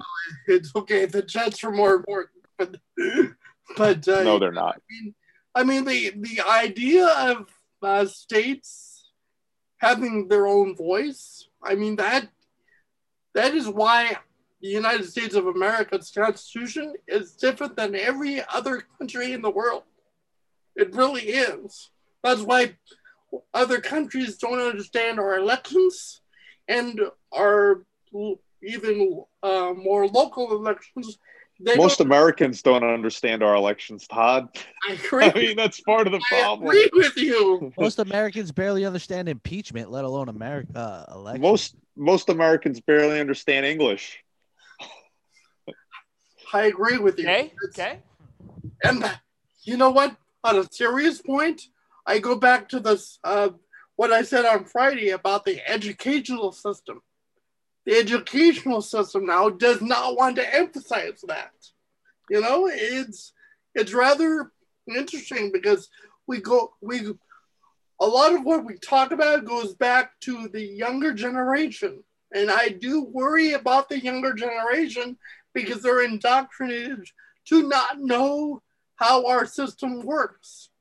And they're just saying, well, shouldn't the popular vote for president just uh, carry the day? I'm like, no, Washington State has a voice, Oregon has a voice, but you know what? Missouri and Iowa has a voice too. And the younger generation is not getting educated to that regard. Our schooling system sucks. Get rid of CRT. Bring back Voc. Give our kids fuck a trade. Give our kids skills for the future. Let them be able to work with their hands. Give them something that's going to give them a, um, a good paying job. Bring back Voc. Put some coding in there. Put some coding classes, some computer classes it, it can't be all or bust. You need to have some in, something in our schools to give kids skills. We have talented, smart young children. We took vocational schools out of we took vocational classes out of schools. We're putting in CRT. It's a joke. We need to invest in our children. We need to give them the skills and the tools they need as children to succeed in a world that is going to be a little bit crazy and that us as adults might not be ready for. But that's what we need to do. We need to invest in our kids and get rid of the bullshit in the schools and get Voc and trades back in school. He, he, here's the he, Jay's running for uh, the PTA board. If if you were wondering, that's well, awesome. That's important. That's important. They uh, absolutely hate me and would never vote for me in a, a million. You don't know that the the other oh, no, believe the, me, I know. I was on PTA to uh, first and second grade and kind of got kicked out. So, well, you should try the school board. Well, Jay, that's why uh, Trump won in 2016, and his policies will probably win again in 2024. Most people agree Amen. with you on that. And just like he won in 2020. Well, I think um, so. Neil had brought up Curtis Yarvin before, um, and Curtis Yarvin actually has a, a great point about uh, procedure. And until we destroy, and I and I mean this seriously, the entire educational system in the United States, there's no way to really reform it because the people who control the procedures will always be like your teachers union, your dem, you know, your democratic governments, and if you keep trying to work within the system, uh, the system has to absolutely be destroyed because the system will always find figure out a way to work around any type of quote unquote reform and that's the problem with conservatives that's the problem with right like a lot of right leaning people is that they think they can use these procedures and these eh, bureaucracies they're like if we could get into the education system and just implement these four things then it'll work. And it's like, no, I mean, that was the whole thing with Trump, right? I mean, it was proven. It's like Trump's like, well, let's go in and do this. Well, what the bureaucracy do? They slam the brakes on everything. And then it was like, well, you have to get rid of the bureaucracy. And it's like, well, you can't do that because, you know, the uh, that union, we raise money with that union and those people over there. And then you have these people that are embedded like ticks. And, and James Burnham talks about this, about the managerial bureaucracy, is that people who are elected come and go, but this managerial bureaucracy sits there. I mean, you look at the teachers union, you look at the education system, all these people, they sit there like leeches for like 35 fucking years. They suck off the tit of government, they suck off the tit of the taxpayer. And unless you go in and you absolutely blow the thing up, there's no reform because these people, what they'll do is they'll take the reform and they'll drag it out or they'll change it through regulations, right? You'll pass a law and then what? The bureaucracy gets in and they put a regulation in. And so it's great that you're saying all those things jay about like vocational stuff and everything. Uh, the only really weapon we have is to pull your kids out of school and homeschool them uh, to deny the state even the opportunity to indoctrinate your child. Um, you know it's it's sad and it's property tax would still be would still be you know right and that's part of it and but then again my my again people aren't motivated enough and and maybe there is some motivation but it's like the teachers didn't work all year last year. Why the fuck should they get paid? Didn't do shit okay? They taught on a computer screen. It's like great. It's like you, you know it, it all all of that stuff um it, it's it's just it's silly and and again the teachers they always will tell you they're for the children and then have their hand out for more money. Um, and you know that's the irony of it. It's it's it's just a big bureaucratic scam, and and that's what the education system is. So, I mean, that's what it is in America. We're dumber, uh, we're poor, and um, that's the reality of the matter. I mean, I, it's statistically proven. I mean, you can you can say that I'm Gary's being mean, Gary's being wrong, but look at the numbers. You don't don't trust me. I mean, they're dumb. Um, the kids are dumb, but they can tell you who's a racist. They can tell you George Washington is a bad man. So, anyway. That's what I worry about the uh, future generations. I really do because unfortunately they're getting indoctrinated on only one theory of uh, of uh, government, and I don't believe it's the truth uh, of of uh, our system. Unfortunately, uh, you know, ho- hopefully in the heartland it's different. You know, obviously where I live, it's one way that I disagree with, but uh, you know, I'm I'm just hopeful that uh, that we can go back to that. I will say, if we have someone good at the top, I mean, I will say it's such as Trump. Uh, no. I, well, no, I disagree with you. There has to be a uh, bottom up approach, not a top down approach. You can't get, you can't hold on, Todd. You can't just make the statement that it's important for states and localities to to to function the way the Constitution was written, and then say we need a a, a top down approach. You need to win. You need to win the towns. You need to win the states, and you need to change it from below. I would agree with you. The, the, the thing of it is, when you have the top person on television each and every day enforcing what you hear at the schools, that's doubly bad.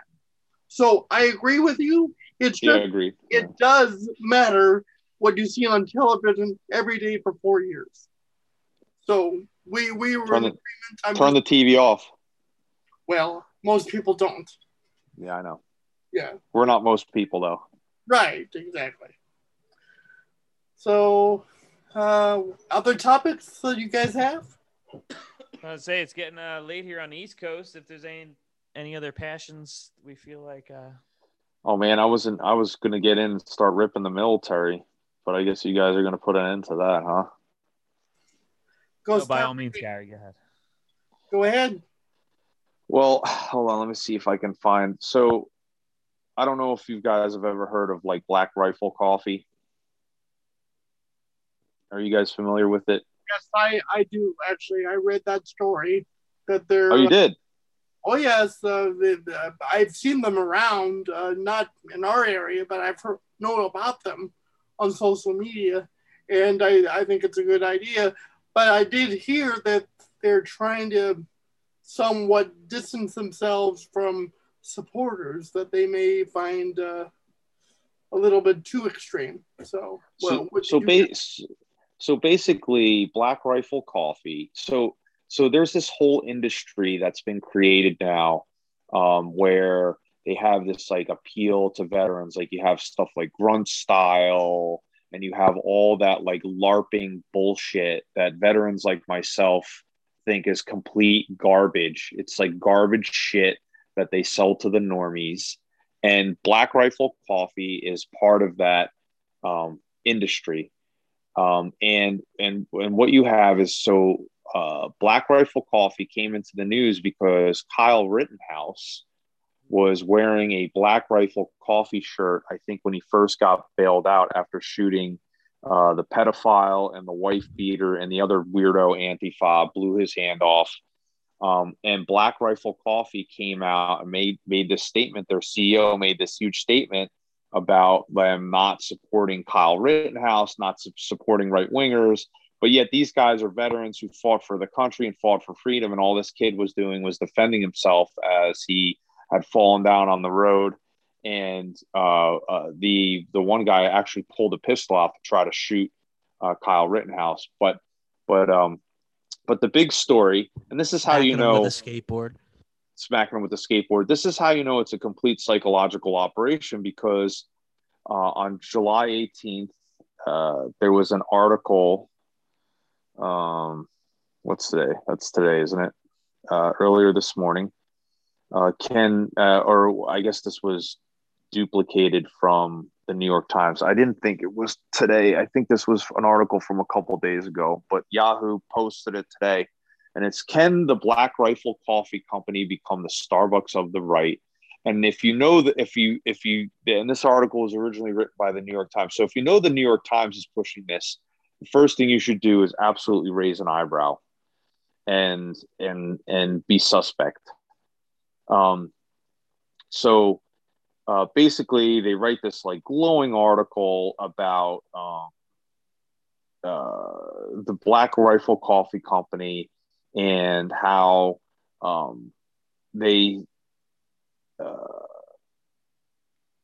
how they are trying to appeal to the veteran community, but they don't want to. Uh, they don't want to be aligned with white supremacy, and they disavow white supremacy and they were going to uh, one of the things they were going to do is they were going to create a roast that had the um, uh, Saint Michael on it, but then they found out that it was a symbol of white supremacy. So the the picture and image of Saint Michael, the archangel, now is a white supremacy, which again goes to the to the underlying attacks of white white supremacy, which is it's the anti anti Christian um, the the attacks and smears are anti-Christian because if you're going to say that the arch the the image of uh, Saint Michael the Archangel is white supremacy, it's completely ridiculous when he's the the um, the patron saint of soldiers along with Saint George. And uh, basically like they're larpers. They're they're these ex-military guys that have these connections to the cia and um, either directly or indirectly and they've created this company and of course it's like blown up all huge and it's like well how? How did this company become so huge? And it's basically a psychological operation by the by the elites to basically keep the you know veterans uh, corralled in a particular mindset um, so as to not challenge narratives and to kind of go along but at the same time i know i'm doing a terrible job describing it but they're they're basically trying to create this artificial fabric of like what it is to be a veteran right? And and for veterans to like these like cheese dick kind of stuff like black rifle coffee like yeah i got this gun i'm gonna shoot my gun i'm gonna buy all these guns and shoot my guns and drink coffee and it's like total garbage. it really, I mean, it really is. It's like total, it's total garbage. And there's a whole industry catered around it. Meanwhile, veterans are committing suicide by huge numbers. They're not getting the, the kind of support from the government to uh, take care of, of, of, those real issues. And um, no, it was just, it was just interesting because uh, I thought um, there was a guy on Twitter uh, who did a great um, kind of rundown. I sent it to you guys earlier. I don't know um, uh, if you guys got into it, um, but uh, I'm, I'm going to read some of the because he he does it with such great justice. So he's uh he's a guy. His name's Wyatt, but he always has to change his handle because he does these really really like uh, risque tweets and Twitter boots him off, and then he comes back in a different variation, but uh, his current handle is he's it's kind of weird. It's called at Tummy Muncher. I don't know what the hell that means, but it's this dude Wyatt, right? So he goes, What do you get when you mix brain dead consumerism, genius marketing, and a depressing, empty vet culture that is shaped and molded by literal CIA trained bad actors with film degrees? You get at Black Rifle Coffee. We have always heard it if there is a civil war, it will last 10 seconds because all the Republican veterans will shit on the Democrat women and soy boys. Okay, what if I told you that won't happen because the CIA has people like at Black Rifle Coffee running an op to control culture? American military veterans today are actually massive pussies.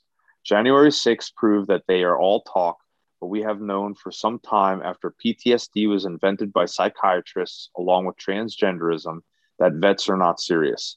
However, this has not always been the case. Back after World War II, when we really had vet, when we had real vets that actually loved their country and fought real enemies and had things in common with each other, they did rad shit like shoot up police stations when they tried rigging elections. So that was the Battle of Athens. You can read about that, uh, Athens, Tennessee. Uh, just a little short synopsis of that story. Basically a corrupt sheriff and a corrupt government came in and they rigged an election. A bunch of veterans went in, got their uh, rifles straight from World War II, uh, took on the cops, shot up the uh, police station, had a firefight with the sheriff, uh, uh, def- basically defeated the sheriff and the people on the sheriff's side. They wound up having elections that were free and open, and uh, they wound up um, getting the right candidates in uh, after the Battle of uh, Tennessee. So if you guys are interested in that, check that out. The Battle of Athens. I continue. Those people don't exist anymore, mainly because the federal government can't have a bunch of trained armed men running around using force when the powers that be overstep their bounds. So a new culture was needed to replace traditional masculinity, fake masculinity. How come a badass anti-libtard rock and roll America veteran brand of right wingers has a fat black woman in charge of squints, people and culture? What the fuck is a vice president of people and culture? Who normalized this? Why would badass high speed operators do this? It's because it's fucking marketing. The vice president of the company is the genius who started bottling Starbucks to poison millions by making them caffeine fiends drinking literal sugary slop. Obese vets are combat ineffective vets. But makes Black Rifle coffee scary is how effective the marketing was. It goes to show how a single org can mold an image of a culture. Try to watch this video. He's got the video of um, one of Black Rifle Coffee's first videos on here. It came out four years ago. This was before Trump was president. That's how culturally old it is.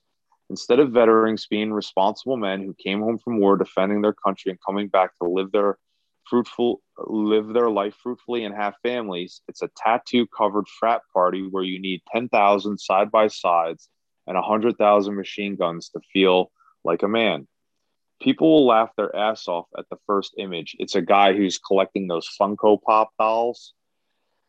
And on the other image, but not the other image, it's a it's a room with a um, uh, with an armor. It's like an armory room with all these guns in it. I'm a gun owner. I want to buy more guns, but gun culture is AIDS because the people running the culture are generally queers. January 6th happens. Everyone saw it. Millions of people stayed up that night and saw what happened at 3 a.m. Nobody didn't see it. Yet, where were the guys like uh, Fancy and James Yeager? Where were the guys with $10,000 worth of night vision? Nowhere. They don't need their firearms taken from them because they are already disarmed. This is this is a key tweet right here. This is this is interesting. They don't need their firearms taken from them because they are already disarmed. American men are not willing to die for their country. The Uber state won long ago without a shot being fired. Guns won't be banned because they won't ever be used. We might even get more rights. The lesson is if you see a company like this pop up, shit test them. Make them risk going on the no fly list. If they don't pass the test, humiliate them relentlessly and get them to expose their fans fangs even more. Better to have no right wing companies than fake ones. Um, so uh, let's see. He kind of does a follow up um, uh, tweet section here. Let me check one more thing.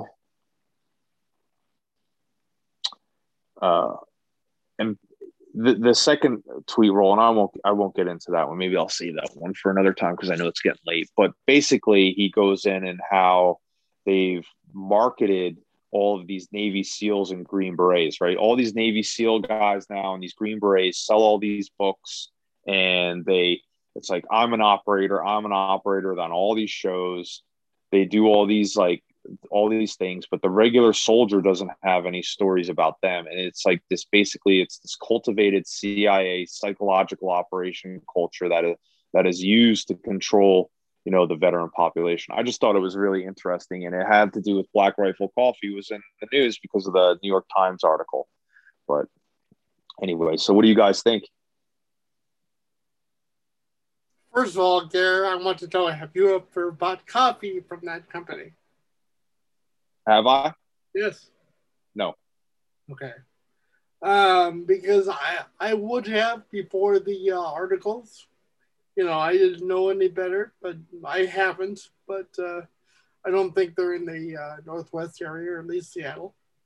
Uh, but uh, yeah, I mean, it's just uh, I'm I'm not surprised because that's what your opposition would do that if they're smart. So I'm not shocked by this, but uh, yeah, that that's a good way to get uh, to try to do a psyop or whatever you want to call. It. I'm not from the military and don't try to pretend to be, but it's an operation, and uh, yeah, I mean, uh, sounds like they're pretty fake to me.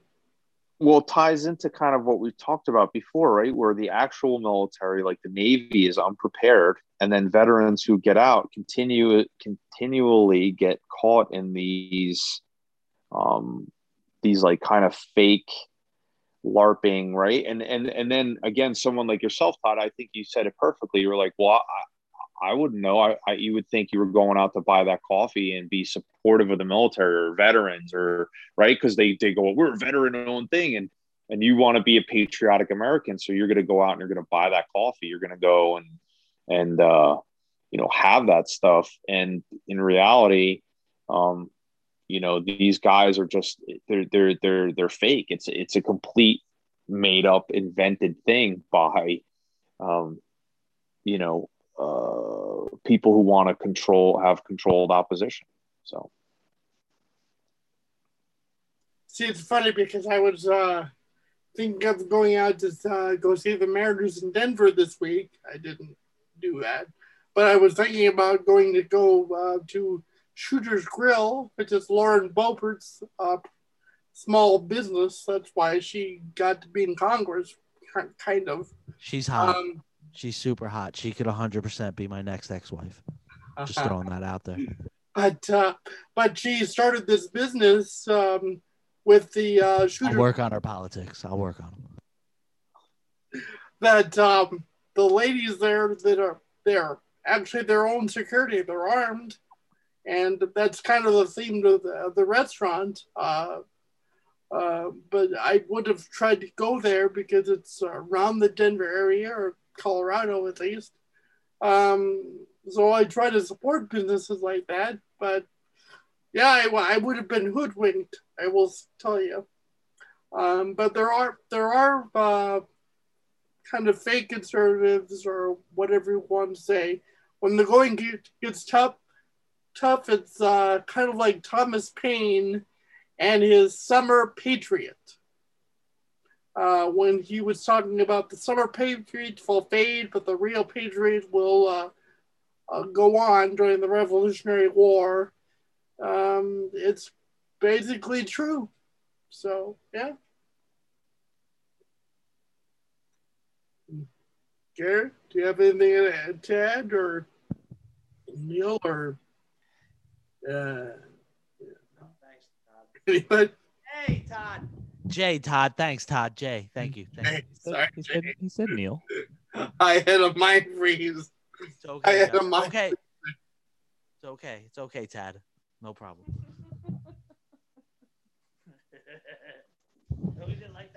Easy there, Ted.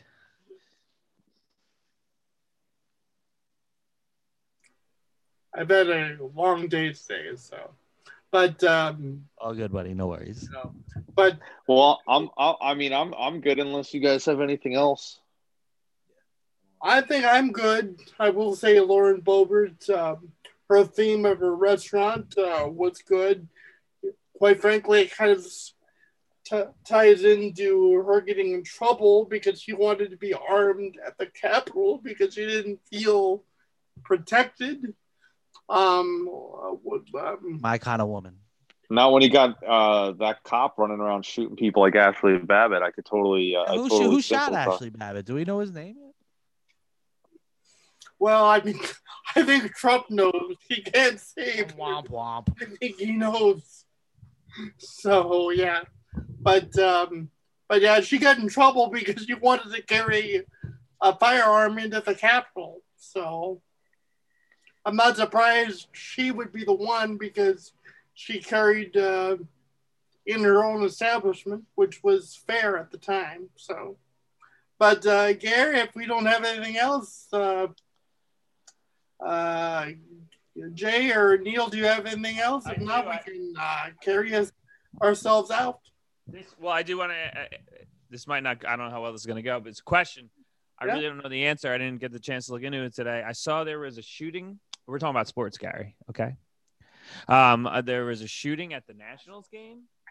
I I did see that. Yes. I just saw. Well, so I was I was playing. In it the, is the- Let me just give my it- perspective. I was playing in the Sure. bar band last night, and they had the big screen TVs, and I just saw they actually were escorting fans out, like on the field. And then I thought maybe because the weather was terrible and DC is not far from here, I thought maybe it was like a bad lightning storm. And then I saw this morning that it was actually a shooting, and that's all I saw. So I'm asking, really, I'm as- asking in this podcast, what the fuck happened? It, it Sounds is like a DC. flag to me. It is DC. No, they were actually found two bodies on the street that were like two dudes were actually shot and killed, and they were on Okay. this. They were on the street. They were on the street of uh, yeah. I think four people got shot total. Two were killed. Um, and they were real rough. and well, yeah. I mean, now that there's no cops, right? I mean, unless unless you're taking a s- unless you're taking a selfie at the Capitol. Well, Gary, Um, I, I'm- was it or Todd or Andrew Jay? Was it was it like um, were these victims or well, that's not the right way to say. It. Was it like passersby that got shot, or was it like a hit? I thought it was like just typical DC crime that kind of Yeah, spilled out into the. gang violence. Yeah. Yeah, I think it was just typical gang violence that spilled out by the stadium, Black on black crime. um, which is black on black crime is white supremacy. So I just want to make that clear. Um, Oh yeah, we we want to make it clear we don't know the details, but um, yeah, we, right, I, I didn't know any details. I told you what I. I we'll probably people died. I didn't know that people. I, I heard. I, I saw the, the word shooting, but I didn't. I didn't know. no, it, it so apparently like you you know how there's there's the streets I do know that. there's go ahead, Jay. there's the streets or go ahead, Gare. Gare. um yeah basic basically the street that the stadium is on like when you walk up to the stadium to the ticket booth that sidewalk two dudes got smoked right there and that's what scared everybody because the shots were literally right outside the stadium There could be a shooting headline in DC every day. Just not on outside a sporting event, but you're right. I mean, it's Pretty, pretty. like why well my first question is is like why do you think because you go to a baseball game like you're so safe like what makes that you're so in the special middle of DC. Yeah, really. I mean, ever been to an Oakland game, bro? You could I go to an. Oakland game and you're not even safe in the stands, and that's just from the fans. It's because it's America's pastime. We- That's why it's safe. we have a friend, a mutual friend that's a uh, A's fan, and I'm not sure why it goes to be. Yeah, and he and he tell and he tells you all the time how terrible that stadium is and the environment around it. Bro, True. a, Jet, So- a Jets game in the Meadowlands in the '90s wasn't necessarily the safest place to be either. When they were like, Well, no, no, no, but I- 12. but I'm just saying, like, why do people have this expectation that you're going to go to a stadium and not shit? Go to anything in Philly now or a hundred years ago, no and you get right, and you've got a chance of like, uh, remember, Uh, whatever ballpark. Beautiful. yeah, what, who, uh, Yeah, inside the gates. I remember going to a game with our friend who was originally from California, Neil. And didn't some homeless guy punch punch him in the face or something like that outside of a Philadelphia game? Outside of a Phillies that game? story, but that's that sounds hilarious if that happened. It was either him or his other friend. Anyway, I, I won't get I'm not gonna name names because that'll I'm not doing that because they're not here. names. He got punched in the face walking into a baseball game in Philly. there was a, a I remember we were um if I remember correctly, we went down to the Phillies Mets game Good because it was for it. That kid, good chance that he was asking for it. Fuck out of here. He probably deserved that shit. um well what happened was is there was a homeless guy asking for beers and I think he's I think he said something like goofy to him, not even not even like sarcastic, but like some. Well, yeah, basically something stupid. And I think the guy hauled off and decked him. If I remember correctly, I don't know if it was him or if it was someone we were with, but I remember. But yeah, it was me. It was yeah, it was like his his group of restaurant friends that we went down with. So it wasn't normal people that we would hang out with. There was a group of people, and that's what happened. And that was in Philly. And that was like when they just opened up all the new parks and everything was brand new. And homeless people were still assaulting the shit out of you if you didn't give them a natty ice. So, so, so, so like, so uh, my point is, is that when people go to these games, they think they're just like, oh, I'm going to go to this game and everything's going to be safe. And it's like, no, bro, no. Yeah. Ever been to an old Yankee Stadium game in the Bronx? I mean, Jesus the- Christ. Good, good luck. You you got to worry about getting robbed by the parking attendant, let alone walking. yeah, a hundred. And that guy doesn't even have a mask and a gun. You know what I'm saying? Like, come on. And M9, and he doesn't have an N95 either. So I mean, Jesus. Yeah. So, Well, All right, I- well- I thought I'd tie a little bit of sports in as as um, bleak as it was. Sorry that people died, um, but it was just crazy to see. Like I said, it was crazy to see people being escorted out of the stadium by the field, like via the field. Like they were telling people to get the fuck out.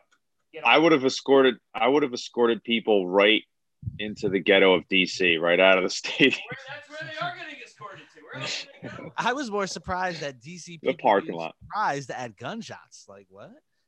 Well, because here, here's here, here, here's well, here's the real irony of all that, right? What what demographic do you think we're all kind of sitting at the Nationals game? It's all people from like Alexandria, Virginia, and shit. It's all I'm saying they all it's all- there.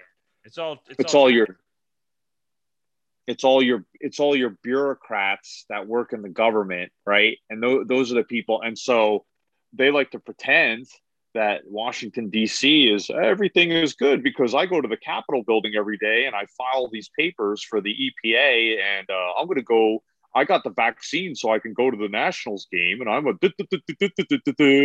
and and they go and they go in and of course like to your point jay it's like they don't live in the reality of washington d.c right? They live in alexandria virginia they live in uh, the other part of like uh, maryland that they all drive in from. And uh yeah they go to the they go to the nationals game and uh shots fired and guess what you know that's the reality of washington d.c that's more of the reality than people playing baseball ain't nobody playing baseball in d.c Not, not. yeah. not in those neighborhoods No. so Nope. My father and I, a couple of years ago, my father and I got lost in DC, and it was, uh, you know, we were in the car. It was fucking terrifying. I was in a Like, I was in a tank. It's like I worked in I worked in New York City for like a long time. Like this was a whole like when you know when you when there are cars stripped On- and burnt out fire. chassis on the side of the highway, and there's cops driving like the cops don't even look at look at these like. Can you imagine if we had a burnt out car like on my street here? The cops would be here in five minutes, like running VIN numbers, like whose car is this? You're going to jail. Why is it on fire? Why wasn't this reported? This is an insurance claim. There's just when it's that bad that there's just these derelict cars on like in neighborhoods. Like they got bigger fucking fish to fry. Like it's bad. Neil, Neil, I just want to tell you, I got I lost in. Washington. Neil, I got lost in Washington D.C. I was in a Sherman tank, and I was petrified. Get out of here, really?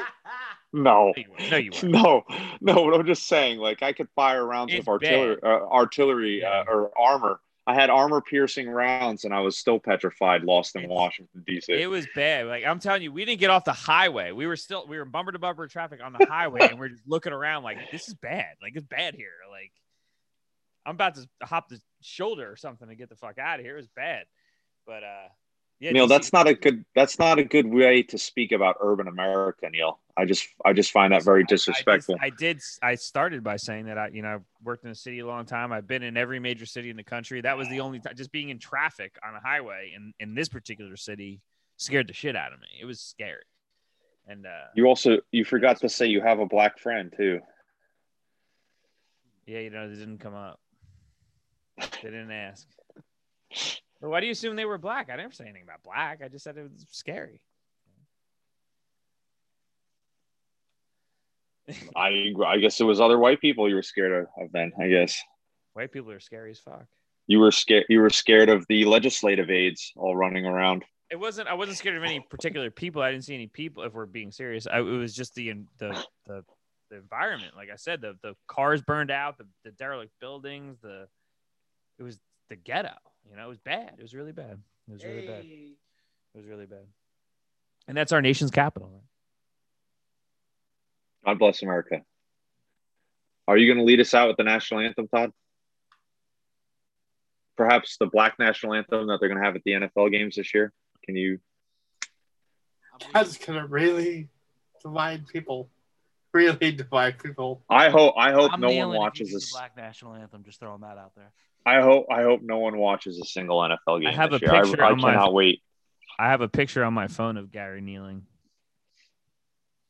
Oh, What, what am I doing? The the smearing off Ice. No, you were Tebowing, Oh, but it could be construed as as a kneeling for the national anthem. I'm the original kneeler. yeah, You'll have to send me that picture. I don't have that picture. I don't the think. height. It was the height of Tebowism or whatever, however you want to say it. Well, with that being said, let's leave off on the Tim Tebow note. Yes, God bless. us. Uh, that's where uh, we review the news, where we make the news uh, make sense to you. Uh, it's been a fun show. I guess we'll get into. Uh, I feel like we were all over the place, Gary. We went we went everywhere. yeah, we went everywhere. We got on the bus. It doesn't went help to when Jay when when Jay's here. We No, went to it does, DC. because it shows we could do a show daily if we wanted to. We Can't had get you guys to prepare for one show on Sunday, let alone daily. So we had two hours of content. yeah, content. No, no mention of the quality, but we do have content. So you're absolutely right, Todd. But anyway, that being said, you can find us at Review News 1000 on Twitter. Uh, if Neil puts this up on uh, Facebook at some point, we're on Facebook. Um, and we are on Patreon and Anchor. And if you Google us, you can find us on other podcasting platforms. We've given up on Gab and Parler because does anybody go on those things? And Gettr, uh, yeah, unless Rumble. You should go for Rumble. Rumble. Um, we're not on any of that yet. We're on the, the old stuff. But uh, yeah, anyway, uh, tune in anchor.fm. Just go ahead and subscribe. It's free, and you can't get anything this good for free nowadays. So we encourage you to subscribe. With that being said, uh, You, you just got done night. saying it wasn't good, Gary. You just got done saying. oh, it's wasn't. great. No, it's it's you're right. It's not good. It's great. So, well, thank you everyone, and all have a good night or day. Later.